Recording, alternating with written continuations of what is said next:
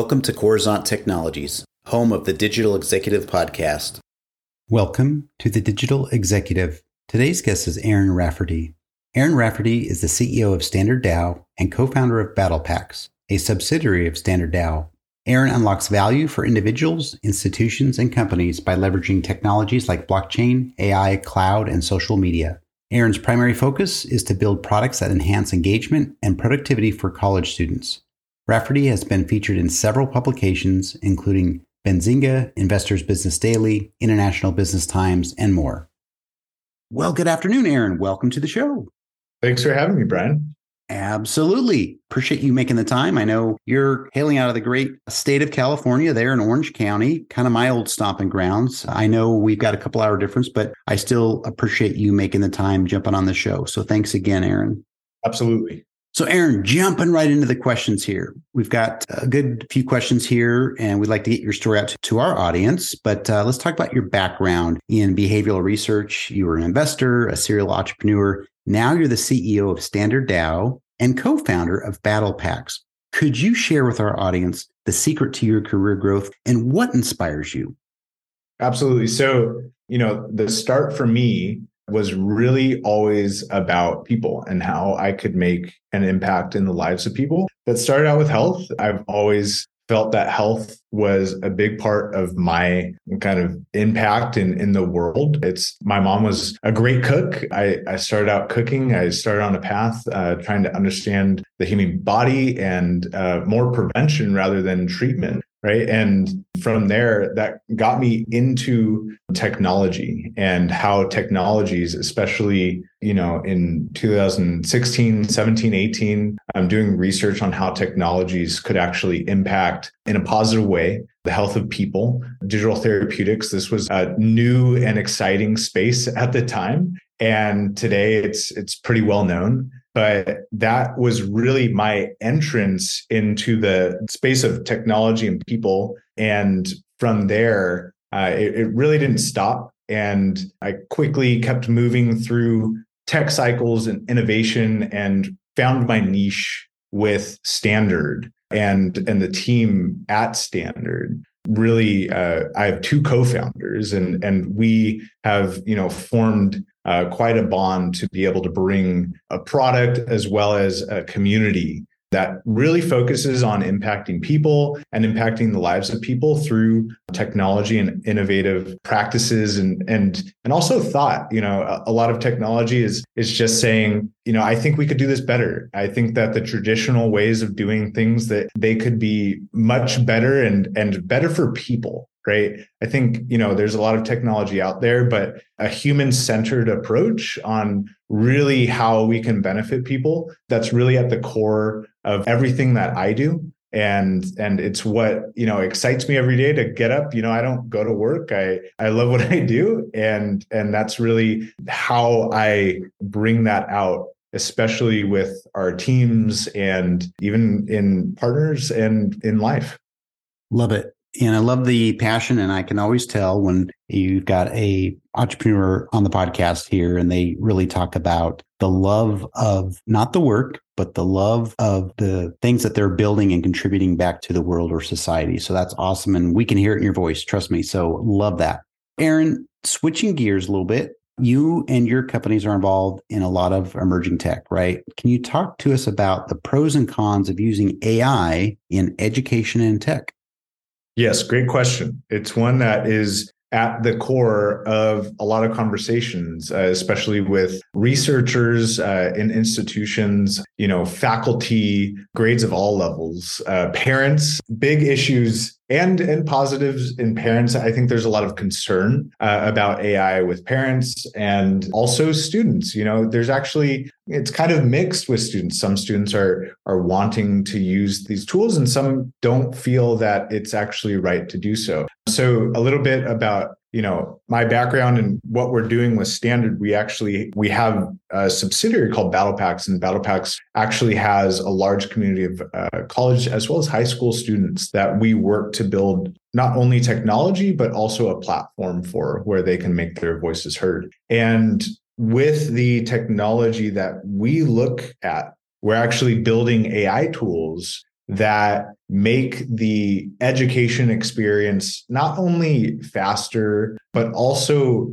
just more enhanced in general, right? So if I'm in my class and I want to have a more hands-on experience in class, but I'm worried about the test at the end of, you know, the month, it's really to my detriment that I can't really focus on the topic or the lesson. And so what we're seeing with AI tools today is that, you know, you can bring a recording or you can bring some of this information that is held in that classroom. And really it's it's that ip that these these institutions are they either have or they're generating. And it, it, starts with the classroom. It starts at the the level of the the teacher the professor and their interaction with students. And now you have the ability as a student now I can take that information and I can reorganize it so that it's more tangible to me, right? It's almost having like a tutor. I think that going to see, especially next year, I think every student, they're out for summer break now. but next year, we're, we're going to see a, whole new blossoming of uh, personal tutors that we just never had the opportunity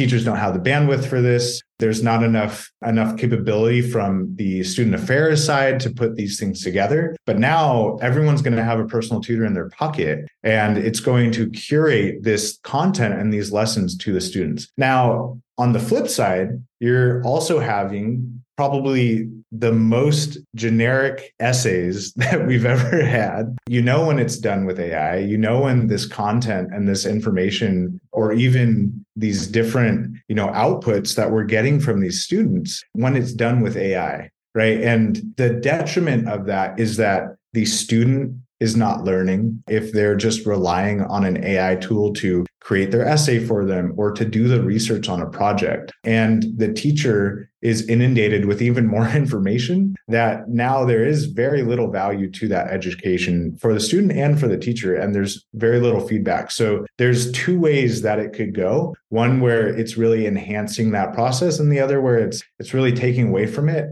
And we are looking to push it you know towards the former and push it in a way where learning again becomes dynamic. You know as an entrepreneur you learn by doing you learn by failing a lot. And i think with ai tools we can help students and teachers really streamline that process of failing in learning Thank you, Aaron. Appreciate that. And I love the really the not the stomping grounds, but you have that community of students that are there to really be that test bed for all the stuff that you're doing with AI and education. I think that's awesome. So thank you. And Aaron, we want to dive just a tad deeper into emerging tech, maybe in your tech stack. Is there anything you're able to share with us today?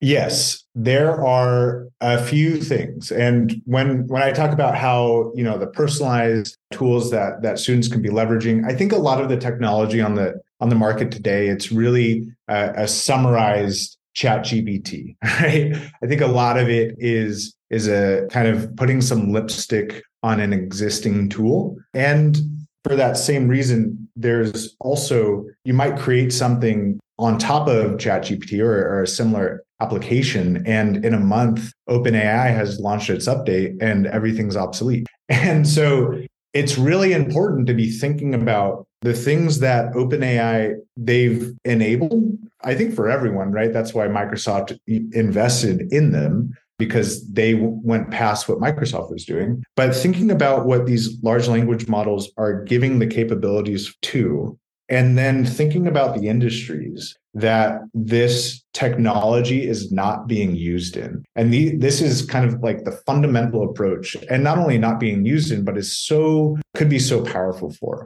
And so, to give kind of like an example, one of the things and one of the markets that we're going into and finding a lot of value in is if you look at anything that has to do with a deal by deal basis where essentially you're, you're, building technology that is connecting people. And that's that's really what a deal is. And so if you think about transaction based opportunities you have deals in real estate you have in business brokerage. And we already see this in Japan. A major business broker i'm actually a young guy he was 32 and he started his company in 2018 brought on some AI tech in 2022 and now they're number one in Japan. They're the number one business broker because they're they figured out how to leverage this technology to match the business owners or sellers to the folks that wanted to buy it. And, and a lot of time it came down to identifying those key characteristics from the sellers that made them more likely to sell to a given individual or business. And, and we're doing similar things. We're finding similar value in matching, you know, people to opportunities and mm-hmm. connecting people in different spaces. I really love that because, and you obviously know that, is when there's a market for your product there, right? That's the way to go. But when you're trying to develop something for a market you think that's out there, it doesn't always work, right? That's not entrepreneur, you probably know that. But I appreciate you sharing. And I think that's awesome that we can leverage the technologies these days to help us dial that in. And that's awesome. Thank you, Aaron. Last question of the evening. Could you share something from your career experience that might be helpful for those looking to grow their career in either tech or entrepreneurship? Yes. If you are in early in your career, haven't started, or currently working in a job today and and see all of this very exciting development of technology and seemingly opportunities even in a recession, right? I think there's a lot of opportunity today that people think that this technology is extremely inaccessible when it's actually quite the opposite. There's never been more ability for someone to enter this space the space of technology, the space of really anything, especially when it, you're leveraging and able to leverage AI. And leveraging AI could be as simple as you can teach yourself with AI by using it to be your tutor on a given subject. And really, I think for any young entrepreneur that wants to go out into the world today, the biggest thing that I could suggest is making your story public and really giving everyone else the ability to see what you are doing, how you're doing it, and why you're doing it. And really understanding that yourself so that when you do go out and create something amazing there's been a group if not you know thousands or tens of thousands of people eventually that have followed you on your journey and can see and see really how your passion started and has developed over time so that when you do actually have a product to sell you have your first buyers right? There's a big part to play in the value of community and it's more accessible to build your community today than it really ever has been with the connectivity that we have online.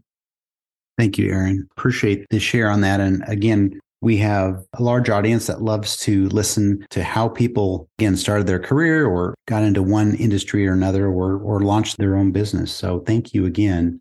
And it was a pleasure having you on today. And I look forward to speaking with you real soon. Thanks so much, Brian. It was definitely a pleasure, and I really appreciate what you guys are doing. Bye for now.